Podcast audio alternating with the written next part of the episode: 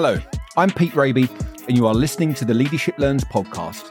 Today, I'm joined by Rory Sutherland, Vice Chairman of Ogilvy, one of the largest advertising agencies in the world. Rory is also a renowned author and columnist, focusing on the unseen opportunities on consumer behaviours that lead to enormous effects on the decisions people make. Rory, it's great to have you in the studio with me today. I've been looking forward to the conversation enormously. You've had such a really interesting career over a long time at Ogilvy, and of course, an interesting journey in leadership as well. You're vice chairman there, and you mentioned in one of the podcasts that I've listened to before that you actually wouldn't suit a CEO role, no, which was incredibly not. interesting. So I'd, I'd love to hear a bit about the journey of, that you've had so far and how you perceived your growth in leadership up to this point. Okay. Um, yes. No, I, when I say that if you put me in a managerial role, I'm the vice chairman for a reason. Okay. And partly I'm the vice chairman through choice because it's one of those rare, slightly vague job titles which allows you to write your own job description to a degree. And because by nature I'm a little bit of a dilettante and a kind of, I'm instinctively curious, the fact that I don't have a tightly defined job description, it simply effectively what I attempt to do is add value in ways that it's difficult for people with a defined job description to do mm. by exploring opportunities, longer term considerations, you know, building interesting relationships with people who might make very valuable business partners, that kind of thing. Mm. I'm far better suited to that role temperamentally than a role of, uh, you know, command and control, uh, which is not in my instincts anyway. Uh, I mean, there are two. It's always very interesting, by the way. There are two aspects to human status seeking. There's a great book called, I think, The Status Game, mm. which mm. I recommend to everybody. Mm. Um, because you realize there is this unseen force mm. that motivates people to an extraordinary degree, in many ways more than money does, in fact. Uh, people respond to incentives is the great economic mantra, and they tend to assume those are economic incentives, but in many cases they're not. They're social status, or some forms of status incentive. Mm-hmm. And what makes humans interesting, don't know whether it makes them unique, but in other primates, you tend to have a dominance hierarchy. And humans are slightly unusual because they still retain, and indeed dictatorial countries still retain a very, very strong dominance hierarchy where it's all about the exercise of power. But alongside this, we have a prestige hierarchy, which is a little more nuanced, shall we say, but it's probably in most organizations, it's actually the quest for prestige which is perhaps more important and something that you want to nurture far more than the the lust for dominance, mm. if you like. Mm. And I, you know, I, I, always argue that you know a company that needs to be micromanaged isn't a successful business to begin with, because if you know if you need basically to be you know bossing everybody around and micromanaging every single last part of detail, what you haven't got is a really successful business ecosystem. It's a bit like that very interesting point, which some people have made, which is that um, most people responded to Darwin and the theory of evolution as an idea that it was a rejection of God. And a few other people said, no, no, no, it doesn't mean there isn't a God. It just means that God isn't a micromanager.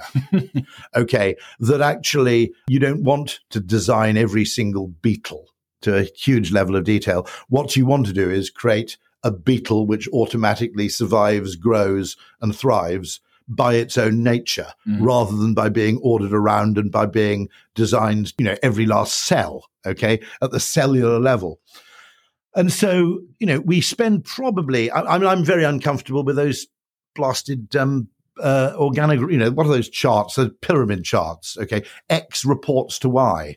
And people I work with are completely unhappy. They, are completely unhappy unless you have an absolutely clear cut reporting lines chart yeah. going all the way up. And I go, yeah, that's that's fine. Okay, a lot of people crave clarity, though. Yeah, yeah, yeah. But actually, you see, here's the problem. Okay, that looks at the world top down. Okay, most value in organizations is created either bottom up or horizontally. And actually, what happens horizontally in your organization, in other words, the kind of, I suppose, the formation of uh, you know, allegiances, alliances, cooperation that happens spontaneously and horizontally, or indeed, you know, the important idea, can the important idea make it from the customer facing person at the bottom to the chief executive? To what extent are chief executives actually informed by what happens in their call center? That would be a much better way of doing business than looking at it through this kind of uh, command and control and who do I have to report to? Who provides me with my key performance indicators? Where does my bonus come from? Etc. Etc. That stuff is kind of managerial mm. and it's, it's not, it's, by the way, I don't think you can avoid it completely. I'm not mm. suggesting that. But the focus we pay to that as distinct from the value that's actually created spontaneously and generated through natural voluntary collaboration. Mm. That seems out of whack to me. There's a myriad of ways of organizational success. 37 years at organization is not that common these days, I'm sure you're. No, and in but- the advertising industry, it's vanishingly rare. It's less rare at Ogilvy mm. in that we've had a long history of promoting internally from within. And there are other organizations which have a strong tradition of that. Um, so we had that tradition, which, by the way, makes it worth staying around because uh, what the problem with importing leadership from outside time after time is that you can't really build up social capital within an organization mm. because as soon as the leadership is replaced, they're replaced by people who basically have no idea who you are. Mm. Okay. Mm. And so you know, I think I don't think those two things, the fact that a lot of people at Ogilvy stay for a long time and the fact that um, we tend to promote internally, I don't think those are unrelated by any means. Um, first of all, there's a reason to stay because you might get promoted from within. Yep. But secondly, also there's a reason to stay because you, the people at the top, have 15 years experience of who the hell you are. Yeah. Okay, which gives you a certain sort of freedom mm. because it removes, I think, the the over quantification problem, mm. which is you're only as good as your last quarter, you're only as good as your last year. Yeah. Okay. And that really worries me in business, the extent to which what we're doing, quantification, obsessive quantification, particularly repeated obsessive quantification. I'm not suggesting you don't measure anything ever, okay, um, is a hallmark actually of a low trust culture. Mm-hmm. And what the spreadsheet did to some extent, and the invention of all these other quantification tools, and in many cases spurious or unreliable metrics, is it effectively took what were high trust, high cooperation cultures and imposed on them the conditions and methodologies of a low trust culture, mm. where in a high trust culture, if you do something valuable, okay, now let's say I meet somebody and for, you know, and I take them out to dinner and there's a business expense.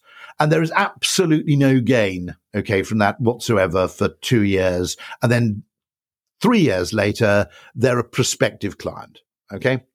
Now, in a high trust culture, people would acknowledge the fact that not everything I do has an immediate quantifiable outcome.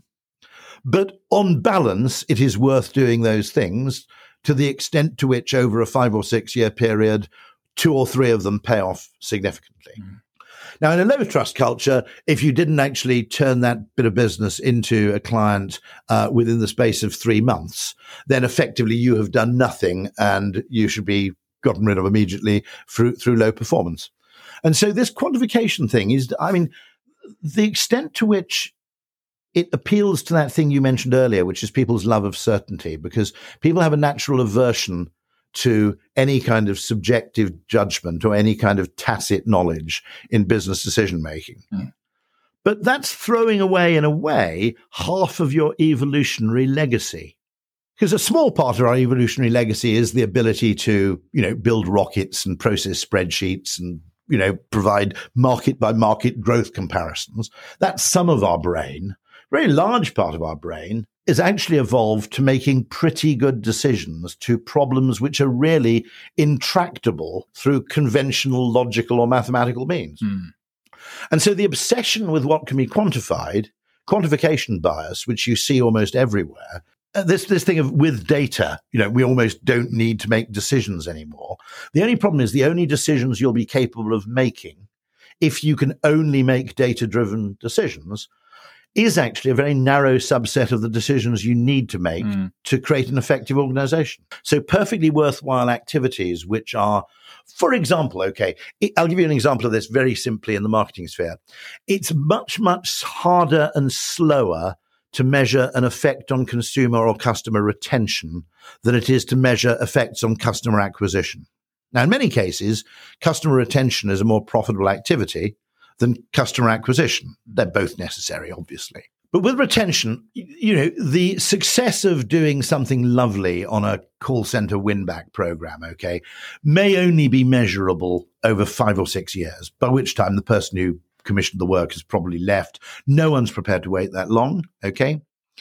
Also, it's simply harder to prove because in between the what you might call the intervention and the consequences, lots of other things have happened. Whereas the bottom of the acquisition funnel is kind of a world entire of itself. Mm. Okay. You know, so you get immediate results. Okay. The basket abandonment rate is down 25%. Okay. And the conversion to sales are up by so and so.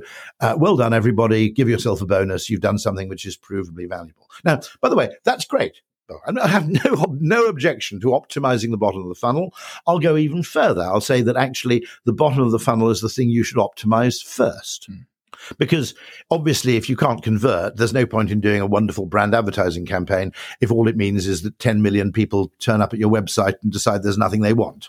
Okay. Or yeah. they can't be persuaded to buy anything, or they get to the blasted checkout basket and they decide, ooh, this credit card thing is too weird clunky. for me. Too clunky. Exactly. So it's, it's good to start there, but you've got to be able, you, you've got to have the power to work your way up. And the extent to which, by the way, in the absence of better information, we use bad proxies is, I think, particularly acute in your business because I, I, had a friend who worked for Goldman Sachs. He got a double first in maths in Cambridge. He was a fair mathematical prodigy. Okay. But I asked him once, I said, when you were looking for new jobs, how important was your degree class and the fact that you got a maths degree three, five, six, eight years on? And his response, as I remember it, is he said, it's a bit like a half life, you know, a bit like radioactive decay, in that it probably never becomes completely irrelevant. You're always going to be a tiny bit better off with a Cambridge maths degree, but it decays pretty quickly. Mm. After three or four years, they're much more interested in who you've worked with, what you've done, Absolutely. than they are about what you happen to do at university. And so the reason we get obsessed about university degrees is because in a very unrepresentative point of your career, which is the beginning, it's the only thing people have to choose by, mm. or one of very few things. You then get this sort of American thing where everybody has to do some like weird voluntary work and they have to write a kind of personal mission statement and mm-hmm. stuff like that. But actually, you don't know very much about these people. In fact, an interview probably tells you quite a lot. But but if you need something absolutely on paper to limit who you interview, what do you choose? Will you choose something which is pretty arbitrary, which is, I mean, David Ogilvy dropped out of, I mean, actually I think he dropped out of Oxford. He was a he didn't fail to graduate. He didn't have a degree. Okay. Some of the best people I've worked with in our business have got thirds or they basically got kicked out or whatever, because that's the kind of mentality we kind of cherish in a way. And there's, and even people like Google went and researched it and found there wasn't much correlation between, uh, there wasn't much correlation between degree class and subsequent performance. It was being used simply as a convenient two, one, and above. That's right. Okay. A convenient, seemingly logical discriminator for which there's no actual corroborating evidence. And actually, um, fascinatingly, Deirdre McCloskey, a very brilliant economist, argues that 25% of the American economy is basically sweet talk. Yep. It's getting people to do something which, left to their own devices in the absence of that persuasive charm, yep they wouldn't do. Bill Gates came to exactly the same conclusion because naturally, as a bit of a nerd, okay, mm. oh, I don't think he'd mind me saying that. Okay, he he assumed that all business problems were just a problem of raw IQ. Mm. You put enough bright people on it, they'll solve the problem. And very rapidly, he came to the conclusion that, particularly in fields, not only in fields like marketing and sales, uh, more so perhaps in marketing and sales than in coding, Okay. But even then, uh, EQ counts. I would say that most really significant business breakthroughs, and actually quite a few medical breakthroughs, are actually a marketing triumph where history is rewritten to make it an engineering triumph. So, a very, very shrewd friend of mine, a guy who's been a huge influence over my life. He was a mature student, and we'll come back to mature students a little later. Sure. He was kind of polymath and um, a serial entrepreneur of a brilliant kind. And he said to me when I last met him in Oxford, a guy called Ray Fowke, he said, I've, I've come to the conclusion in my life that actually the success of anything is more down to your ability to sell it than it is to your, down to your ability to create it. So let's take an example. Okay, a very early example. Uh, James Watt invents the steam engine. Okay. fantastic thing, goes and takes it to mine owners because it can effectively drain mines more efficiently than horses can. And he's there talking to all these people about, you know, kind of bore stroke length and cubic capacity of the cylinders or whatever, whatever you talk about, if you talk about steam engines. And he realizes that they don't give a shit. Okay. What they want to know as mine owners is how many horses do I no longer need to feed and maintain if I buy a steam engine? So Watt himself goes off, marketing piece of genius, okay, and creates the horsepower as a measure of power. Because you go in and you go, and now instead of talking about, yeah, boiler capacity or, you know, your flues, okay, uh, you basically say to the guy, well, uh, you go, um, how many horses can I get rid of if I buy one of these things? Well, he says, if you buy a 20 horsepower engine, you can get rid of, actually, it's 60. Yeah. Okay. Because you had three shifts, but you can get rid of, it does the work of 20 horses and a 40 horsepower steam engine does the work of 40 horses. Mm bing, you got mm. the sale. Mm. Now, I'm not suggesting that was decisive. I will say that Jobs was a marketer, not a technologist. Mm. Okay. Mm. In fact, the technologists within Apple didn't like him very much. There are loads of wonderful reports like, um, uh, what does Steve even do? Like he can't even code. Okay.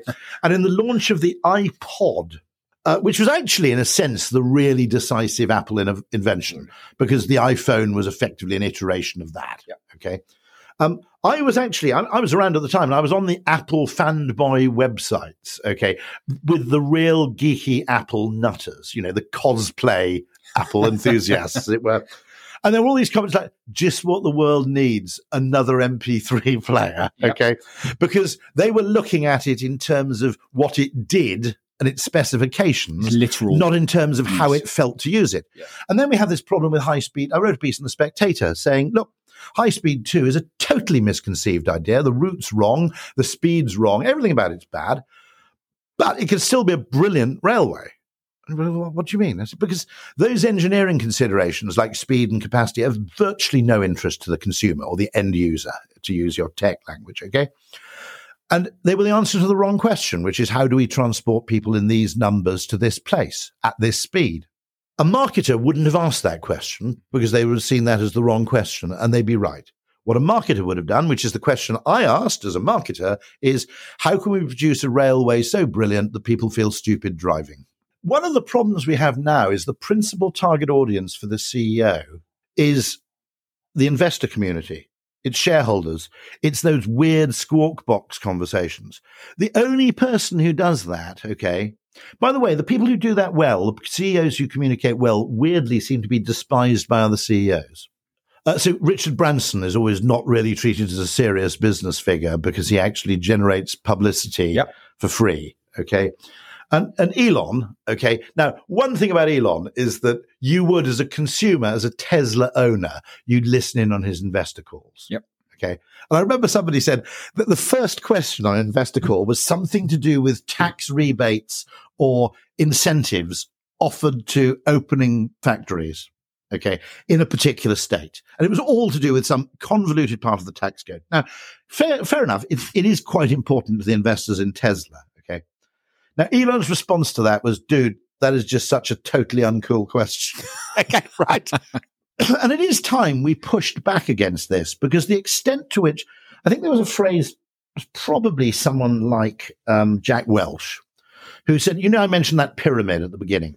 What the pyramid does is it exists for the purpose of financial reporting upwards and the important, and it exists for the purpose of aggregation of information to present to the share owner. Okay. Now, first of all, aggregated information, every time you aggregate information, the shareholder doesn't care. They just care about how much money did you make. They don't care about where it came from. Okay. But actually, innovation comes from the bottom, doesn't come from the top. Every time you aggregate data, you lose information because the information is in the outliers. It's not in the averages. That's where the really interesting telling information lies. Secondly, when you organize a business with that kind of pyramid, which is why I'm so eager to sit outside that pyramid. You end up with an organization which I think, in the words of Jack Welch, basically has its tongue towards the CEO and its ass towards the customer. He would have said ass. It's ass towards the customer. Okay.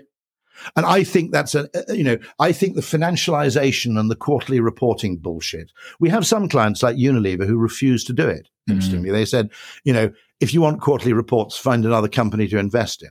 Now, the extent to which it's driven short termism, it's strangled innovation, it's strangled interesting areas of exploration, because what the CEO is really looking for is a narrative to sell to the city, not actually a way to create value for the customers. Hence why the well, tenure of most CEOs has gone down so much. Well, you, you're, it's you're one bad quarter away from right. oblivion. Absolutely. Yeah. yeah. I mean, that is one defense of high CEO pay, which mm. is a bit like high footballer pay. Mm. You know, you don't last very long. That's right. okay. Yeah, yeah, yeah. You know, but it is it is an interesting question because I, I, if you ask me for my weirdest theory, I've always had this weird theory that Milton Friedman, when he created the idea of share, you know, the shareholder interest being technically it should be the share owner interest, but it's it's in reality it's the shareholder interest. Okay, what time frame?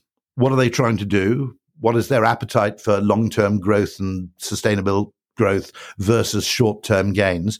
It's not even a coherent question to ask in the first place. When you're recruiting people, please try and get people with a marketing mindset into businesses, even if that business does no conventional marketing. Mm. I'm not suggesting we're right, by the way. I'm not suggesting marketers are superior. Quite the opposite. I think a lot of the time we're totally fucking useless. okay. But just occasionally the ability to reframe something yeah. or to effectively represent or recontextualize something but le- is the most valuable thing you can do. Roy Liverpool, let's talk about it because um, in the sectors that we're in, life sciences sector, the yeah. the technology sector, there hasn't been a single CEO or firm that we that we work with. From the biggest global powerhouses to the organizations yeah. that have got startup capital to be able to go and do something wonderful, that don't talk about the big one of the biggest challenges that sits on them is talent, mm. talent shortage where the hell do we get all these people? We've got great ideas, but it's very, very tough. Now, it won't surprise you, by the way, to know that I'm a flexible work devotee and I regard the people who are going, don't get me wrong, the people who say we need to actually retain some sort of office cohesion and co location uh, for purposes of both team bonding and serendipitous encounters, they're right. Okay, I'm not. I'm not one of these you know, because there there is a sort of extreme introvert school which goes, you know, lock yourself in a dark room, get on with your work, then stop at five o'clock. I, ex- I entirely accept the validity of that argument. Okay, to an extent, I find it highly unlikely that there are people who have whose work is so social that they don't have one day a week that they could do somewhere else. The point I'm making is that it's it's deeply f- uh, Luddite in that it's failing to acknowledge that, first of all, if we experiment with different behaviors, we will get better at them. You also mentioned something earlier, which I think we must talk about, especially when it comes to this talent shortage ideal mm. of the role that education could play with being able to sort some of this stuff out because yeah. the, the, the, the, the old and it's been in the news this week with the the strikes in the automotive sector in the US and everyone was terrified when automation started coming along that there'd be no more, a little bit like they're talking about now with AI fears. It's woefully weighted towards, uh, uh, I mean, government attention is woefully weighted towards uh, things like uh, academic attainment, uh, you know, hypothetical problem solving rather than real world solutions like apprenticeships. I've been involved in this fantastic program, which is designed to get people into the hospitality industry. And it seems to have created something like an advertising campaign, uh, seems to have created literally two or 300,000 applications for effectively reframing a work in hospitality because it was seen as drudge work. In fact, it has huge virtues to it. So, you know, you remember that phrase in Peep Show, you, you, you got yourself, get, get yourself a van. A van's like an MBA, except you've also got a van, right? and sim- similarly, I would argue that, you know, working in hospitality is a free degree in a sense, because you will learn the personal skills, the, you know, human foibles. You'll learn effectively, not, not least also when Woody Allen says, what is it? 95% of success is just showing up. Um, you know, you can be an absolutely brilliant person in all kinds of academic respects, but if you don't have uh, trustworthiness, you don't have the social skills, you don't have the basic reliability down to pat. Mm you'll be, a, if not a bad employee, you'll be one who finds it very difficult to convince other people in your group that you are a valuable member of the team. Uh, so, you know, understanding how, you know, in, in a sense, uh, so this group called Hospitality Rising, uh, Ogilvy donated some time to it. It's organized by a guy called Mark McCulloch, who's uh, based in Brighton, who's a kind of marketing guy with huge marketing chops in the uh, quick service restaurant and catering industry mm. and is, you know, I'd say something of a genius. And what it did was it effectively said, look, we've got a problem here in recruitment. And actually, it provided them with kind of advertising materials. Now, the success of that was such that I said to him, it was, I'll be absolutely candid with you, it was much more successful than I, I expected. Um, I expected it to work. Most advertising actually kind of works. People are reluctant spending money on it because it's kind of intangible. It's not because it doesn't work, you know, but actually saving money cost saving is not really a business strategy after a point. Growth is. Mm. And actually, if you're not prepared to spend money on marketing, you will end up trapped in a very, as a very efficient occupant of a particularly unappetizing niche. Mm. Okay. So this worked brilliantly well. I think it can work for other fields as well, which is now the problem. The great thing with hospitality is you can get into it at any stage of your life. And by the way, I'll say one thing about hospitality, which I won't say about Goldman Sachs, right? The guy who's at the top of McDonald's is probably a more meritocratic guy than the guy who's at, top, at the top of Goldman Sachs because you can in, in, the hospitality industry you can start at the bottom and you can work your way right to the top. Okay, it's genuinely meritocratic, and actually the fast food industry, you know, you can go from literally kind of uh, you know, the drive-through window to the boardroom in those organizations. I don't see that happening in banks much. The guy from the post room used to happen in advertising, by the way. Yeah. You know, there was a there was a guy who literally brilliant copywriter called Paul Burke who applied to Abbott Mead Vickers because he thought they might have a van driving job, and he ended up as an absolutely fantastic copywriter. Mm. Now, I I think that using the education system as a primary filter for job entry is extraordinarily inefficient and dangerous and wasteful of talent. Genuinely.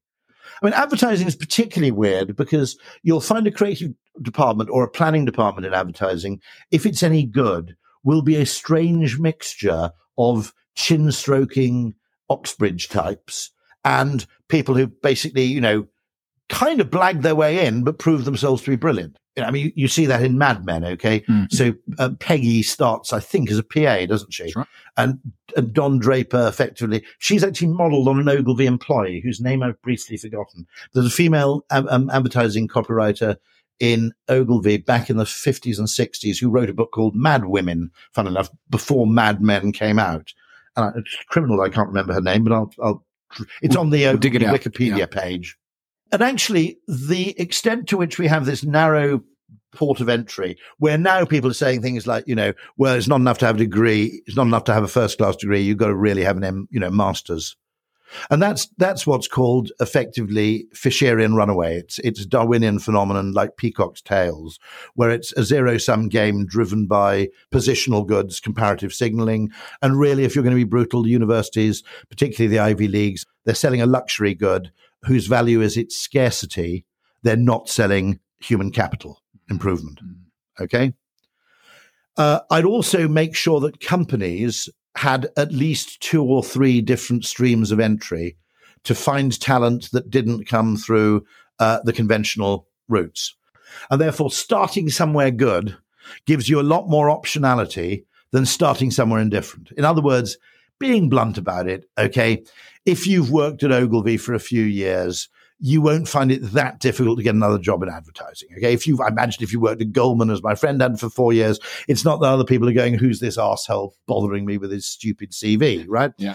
And so therefore, if you start in the right place, not only are your prospects better of getting to the right place within your defined ambition, but the options available to you elsewhere are also much broader. And so what we've created is effectively a kind of hunger games for recruitment. Mm. You know, it's a bit like Highlander, you know, well, there can only be one. Yeah. And actually, to me, I shouldn't say this, should I? But actually, for example, creative talent, business talent, entrepreneurial talent, inventive talent, marketing talent, even I would argue in some cases, scientific and medical talent okay, can be found all over the place. You can find inspiration everywhere. One of the best people we had at Ogilvy was, I think, talent spotted by a creative director who noticed her doing an incredibly good job of decorating the store windows in Selfridges or something. Mm. And he went in and said, This is brilliant. Who did this? Mm. Figuring that an ad agency could probably pay more than the retailer would. Mm. And he found the um, the woman who was doing it and immediately hired her. And, and she turned out to be utterly brilliant. Now, mm. I, I, I, know her, I, um, um, uh, Vicky McGuire, if you want, if you want the name plug. And I worked with her and it was a total revelation. She was utterly brilliant. Okay. Now I have no clue what qualifications she has. Absolutely zero. I mean, you know, I don't know. She might, you know, she might have a first in 17th century French poetry from uh, uh, Yale, and she's British, so less likely. Uh, but she might have none at all. Doesn't bother me at all mm. because her value is in effectively delivering an extraordinary kind of eye and judgment and imaginative mindset to any problem that you have to deal with. Mm. So I wonder if 95% of businesses that still hire the traditional way they do so because that's the way it's always been done, is what well, you're I mean, saying? Or it's uh, okay. Choosing people employees by their degree class is a bit like choosing your wife by her shoe size. But but if you but but I mean it is the idea is okay. I don't have much information about these people. Uh, therefore, I have to attach an extraordinary amount of weight to the limited information I have, which is their degree class, which is purely a proxy. Okay. And it has predictive value. By the way, you know, I, I would regard it as absolutely silly for ad agencies to go, oh, we don't want any Oxbridge graduates or we mm. don't want any Russell Group University graduates. Mm. That'd be daft. Mm. I mean, one of the advantages an ad agency has is that generally you can attract quite talented, well educated people, and those people, by the scheme of things, are generally worth having around. But to make that the exclusive port of entry is abominable. Mm. I mean, it's really, really terrible. No, it's, it's, it's, incredibly interesting, Rory. And I think, um, again, the point of great discussions with interesting people that have done some good stuff is that we've got a very senior listenership. Yeah. Uh, pe- people that are running companies, running organizations, and all the rest of it. Th- those are in- individuals that we know from the data that, um, that, that, that listen in. I think that is quite thought provoking stuff. By, by, the way, I mean, I, I, mean, you know, there's a huge cast of people who deserve to be probably much better paid. One of my arguments has always been if you actually had really, really good measures of value creation, which may always be impossible. But you know, AI might produce synthetic data on this, which might be of some interest. I don't know. But if you run a call center and nobody in your call center is paid £100,000 a year, and I mean that, okay, you're probably doing something wrong. If you have a UX department in your business, I, I created a bit of a stir going to British Airways and saying that the, the UX people should probably be the most highly paid people in the business because they're the people who literally, by changing the BA website or by changing, for example, the scrapability of something with another price comparison website, they can make 10 million pounds for that organization in an afternoon. I think the behavioral science people should be quite well paid because they can do the same thing, but that's pure self interest. Okay. But I would say in your call center, uh, you've probably had this experience. Okay. You ring a call center and just occasionally, okay, you get someone who's genuinely brilliant. It's not that you come off the phone and go, well, that was all right. They finally solved that problem. Okay. You go and go, that was actually incredible. You know, you're almost in a sort of post orgasmic state of bliss because they solved your problem so brilliantly. Mm. Okay. Um, and those people, I don't know what it is, but it's, if you deployed that really well, it wouldn't be difficult for those people to make, to create five or 10,000 in the right environment, to create five or 10,000 pounds worth of value in a day. And so one of the problems I have is that, you know, the extent to which preferment and advancement in organizations has become managerial. The way to get on is to manage other people, not to be a brilliant practitioner of your own craft, but it's to take on some bloody management role. And this is also, I think, there's a thing called Pournelle's iron law of bureaucracy, which says that in any organization, those parts of the uh, organization dedicated to the furtherance of the bureaucracy will always grow at the expense of, and get promoted at the expense of people dedicated to the function of the organization itself. Uh, you had that case where the pediatric consultants had to apologize to HR. Now, what, what used to happen is HR, okay, uh, finance to an extent, okay, HR, finance, procurement, all those ancillary disciplines, okay, first of all existed to support the practitioners of what the organization was doing, okay?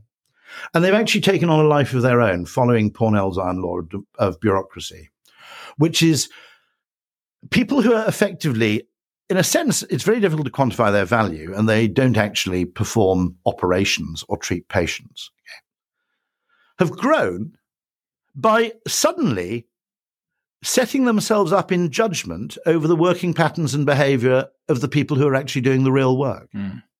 So you have the finance department basically bullying the creative department in ad agencies, Well, the creative people are, you know, if you're going to have a bit of waste, have it in the creative department because they're doing the thing, okay, uh, that the organization is supposed to do. If you, you have a bit of waste in a hospital, maybe having a doctor around the back having a fag is the best form of waste there is. Okay, right?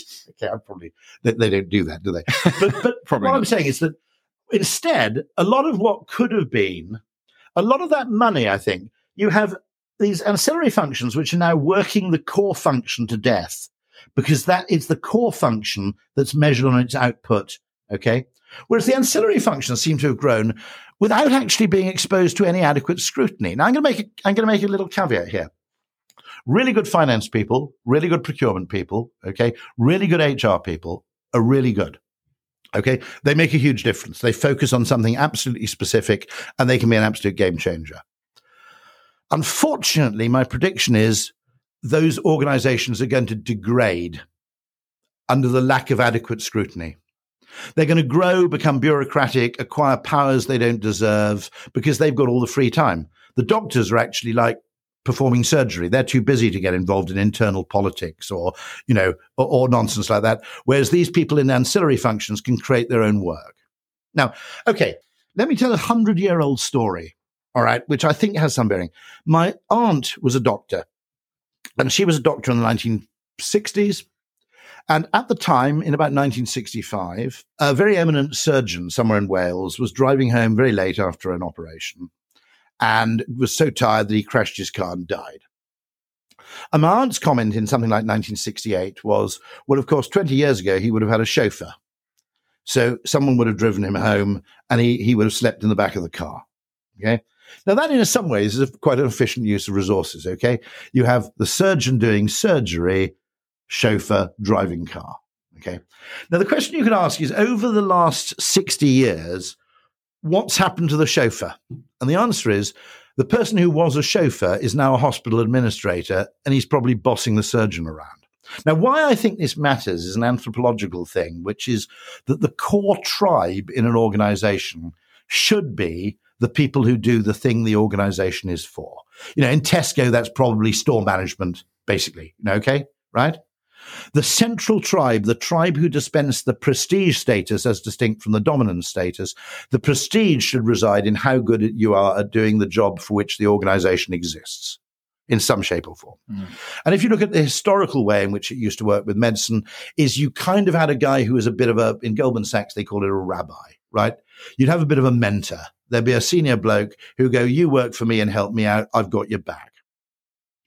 What now happens is instead of having a medical team under now, by the way, there were lots of occasions I think where this turned quite toxic. I'm not I'm not suggesting for a second, okay, that it's perfect. But when it works well, it can work very, very well. I think in some cases it was probably abusive, exploitative, all other kinds of things. So, you know, I'm not I'm not suggesting we we, we can simply revert to the status quo ante without doing anything else. Mm. Okay. Now, what happens, of course, you don't get a team because everybody's apportioned by some rota, but using some software from good, you know, resources or whatever. I don't know what department would do that. Okay. And actually, you look at something like academia. Okay, the growth in in the growth in administration in an academic department is absurd. And so this distortion, there's a great thing by, there's a fantastic, uh, a fantastically famously nasty American businessman who bought some massive distribution shipping container company. And he described the effect. I think it's on YouTube and his name is like Carl Icahn. And it's called 13 Floors of People Doing Nothing. It, there were these 13 floors, literally. He bought this business and there were 13 floors of office space in Manhattan. And every now and then he as the owner the new owner of the company wanted to go and talk to the guy who was somewhere like you know alabama okay who actually ran the shed and they seemed incredibly eager for him not to meet this man which increased his uh, his eagerness to meet this man all the more. And finally gets down to this guy who's in alabama you can just imagine the type right? Okay. He's an ex-marine okay? And he basically runs the whole show. And eventually he asked this guy he said look those 13 floors of people in new york what do they actually do? And the Marine said, I've been meaning to ask you the same question because he said, I have absolutely no idea. And they were publishing reports. They were sharing, you know, spreadsheets with each other. They were passing PowerPoint decks. They were doing you know, interesting theoretical, you know, uh, operations. I'm sure they had a large HR, finance, procurement function. Okay. But actually, this guy was doing it all effectively. And he actually tells the story that he got rid of these 12 floors or 13 floors of people and nothing happened. I mean, literally nothing. And now, you can't be a kind of mentor to staff because you don't have any control over what they're paid, when they're promoted, you know, what happens to them, because all of that suddenly, it used to be your decision supported by someone in a different department. They would help you make it happen. And increasingly, you have to basically, there is nobody in a business who can make a decision on their own anymore hmm. because mm. uh, effectively there is no decision that can be taken without like finance sign off or HR sign off or procurement sign off. So the ability to actually take interesting, in original actions, which contributes a lot in, as a form of kind of unintended experimentation, that never happens. Mm. But it also means that you can't really operate by the standard dynamic of kind of human tribal instinct. You know, part of that system depended on giving a degree of autonomy to the guy on the top who could say, I know we've had a bad quarter, but I'm going to look after you here. Now, actually, the relationship, I can't blame people. To be honest, part of working from home in the US, part of flexible working is actually an unspoken strike. Partly and rightly because they only get two weeks paid vacation, which is barbarous. I, literally, I, I mean, I, I, regard that as the most horrific thing. Um, but secondly, also because um, everybody goes, well, you know, you, you know, how committed are you? Well, commitment's a two way street. And the relationship with employees has become increasingly transactional. You're only one bad quarter away from elimination. Don't expect people to commit to you in the long term if your only commitment to them is to employ them uh, for only as long as it becomes slightly non awkward to do so. I mean, when I when I got fired from Ogilvy, I was a account person at the beginning. I got fired. There was a guy in um, the client service who tragically died young recently, called Dan Gipple who basically just looked after me for six months. He said, oh, I'll put you on my payroll for six months. You can come and do a bit of work for me. I was eternally grateful to that guy. He gave me my break, really. And without him, there would have, you know, a few other people as well in the creative department who supported my move there. But you suddenly realize none of those things could ever happen now because it's all, it's all like reduced to an algorithm or best practice or mm. our new policy on. Mm. And a lot of what people enjoy about work is actually what I call placebo autonomy placebo autonomy is like choosing which hotel you stay in when you go on a business trip within reason. Okay. I'm not suggesting you pitch up at the most expensive hotel in town, but actually going, I think, you know, I think I prefer to go this way. Or I'm going to pay, I'm going to pay for first class rail travel because I want to work on the train. And look, if I buy an advance ticket, it's only 20 quid more, right? That's the kind of stuff which actually humans really, really crave. And yet it's been increasingly driven out now, I know it sounds trivial. You know, uh, there are no company cars anymore. There are no perks anymore. Everything is kind of reduced to this sort of Calvinistic transactional form of employment. And they're going, well, I don't, it's strange because Gen Z don't seem really committed to their long term future here. Well, all that's happened is that Gen Z have noticed reality and responded accordingly. Okay. Mm you know, company cars, I know it sounds stupid, but they were kind of a mark that we're kind of invested in you, at least to the extent of the three year time horizon yeah. of giving you a car. If you, if you then wanted a bit of job security, you'd go and ask for a company car that was like pink because they'd know they wouldn't be able to fob it off on anybody else. and then if they did fire you, they'd be stuck with the car. Yes. That was always a clever. Yeah, yeah, okay. Yeah. But, but, but what I'm saying is that it was a two way street. They, they practiced commitment in the shape of training and upfront investment and things you know, and, and they gave you a bit of autonomy. You then basically said, okay, well, my, you know, my five year life plan is to stay here. And you can't make a five year life plan to stay in a place if you know you're only one awkward. And by the way, I'm not talking about losing your job because the company's losing money, mm-hmm. right? Mm-hmm. Okay, if the company's losing money or, you know, totally hopeless, you should expect to lose your job. But I'm talking about like half a percent below some convoluted target that's been plucked out of the air in the first place. And it's kind of bullshit. Mm. And so, five things, by the way, anybody listening to this, always bear in mind this. A neuroscientist, Kiwi, funnily enough, called David Rock. And um, he, uh, he has a model, and he's a neuroscientist. And his model, which I think is really useful for anybody, if you want to do the what you might call the TikTok version of this talk, it's called SCARF. And it's five things people really, really care about that eco- economics doesn't understand, business doesn't understand very well, that never get talked about very much. And the five things, it's a, a um, what do you call it, mnemonic. Okay, is this included within alchemy, by the way? Uh, it is good.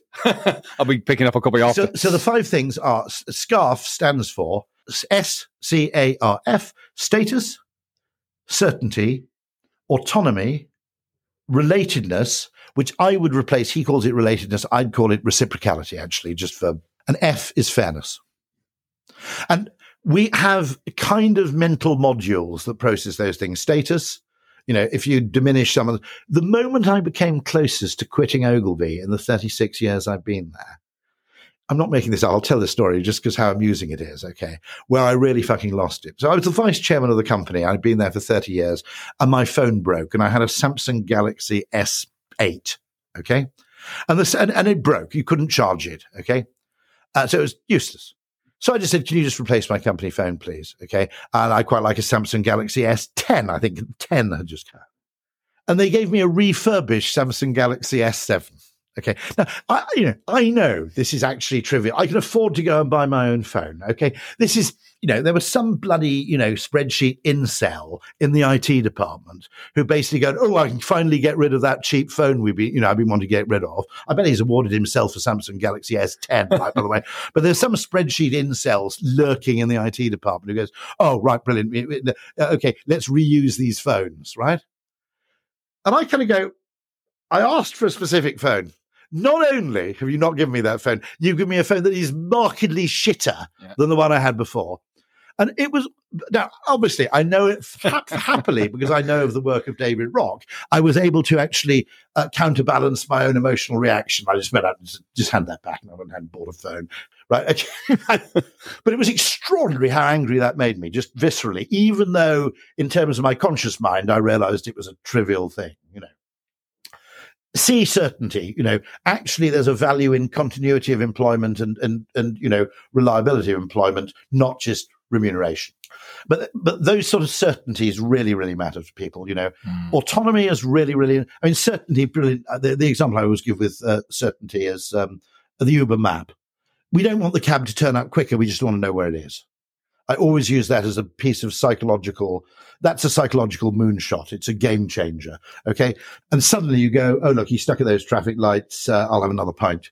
And it doesn't change the quantity of time spent waiting, but it changes the quality of the waiting time.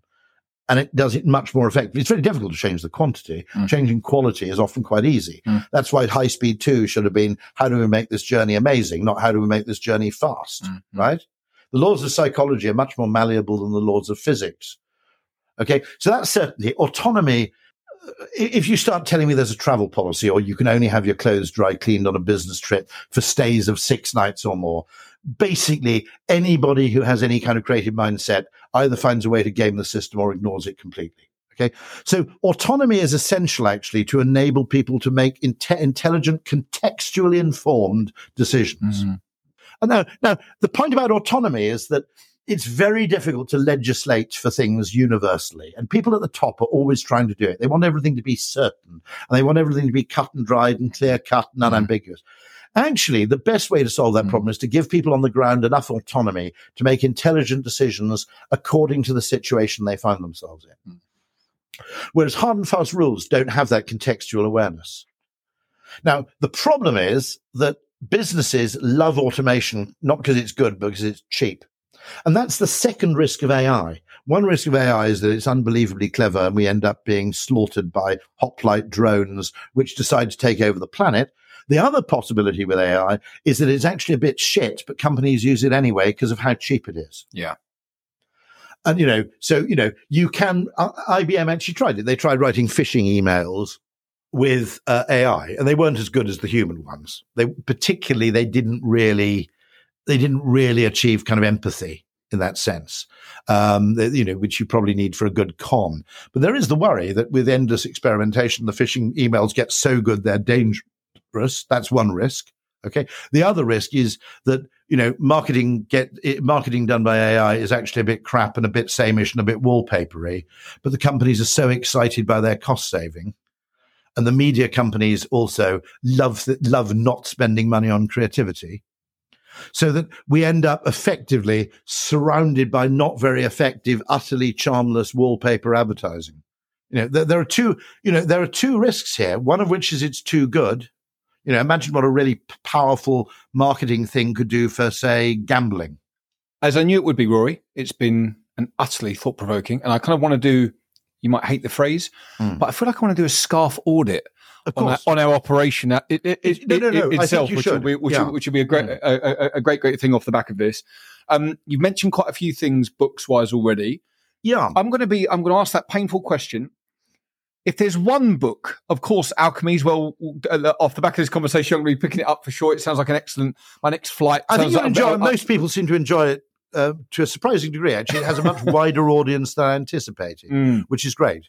But out of uh, out of all the other books that you've read, is there been one book that you would say has been the most impactful for you? There have been lots. I'll mention the works of Nassim Taleb because they'll be familiar to some of your listeners as a way of rethinking how you look at the world. Fundamentally, most creativity, the most successful creativity, is not actually additive, it's subtractive. It's the abandonment of an assumption. There's this assumption that X must mean Y. So creativity is often actually involves removing something, not adding something. And I think the best forms do. You know, I always joke that, you know, there was always an assumption in uh, carbonated beverages that a soft drink had to taste nice until Red Bull came along.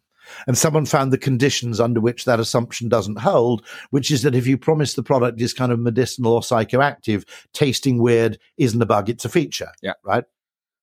So any of those books, uh, the best, the best source of all has been evolutionary biology. Everything through, even though I massively disagree with them on lots of things. Dawkins is a brilliant writer, and you should read Dawkins. There was a book called Full House, also called Life's Grandeur, depending on whether you're in the US or the UK, they called it Life's Grandeur in the UK because bizarrely the, the American publisher thought that British people didn't know about poker and wouldn't know what Full House meant. Okay, uh, don't don't ask.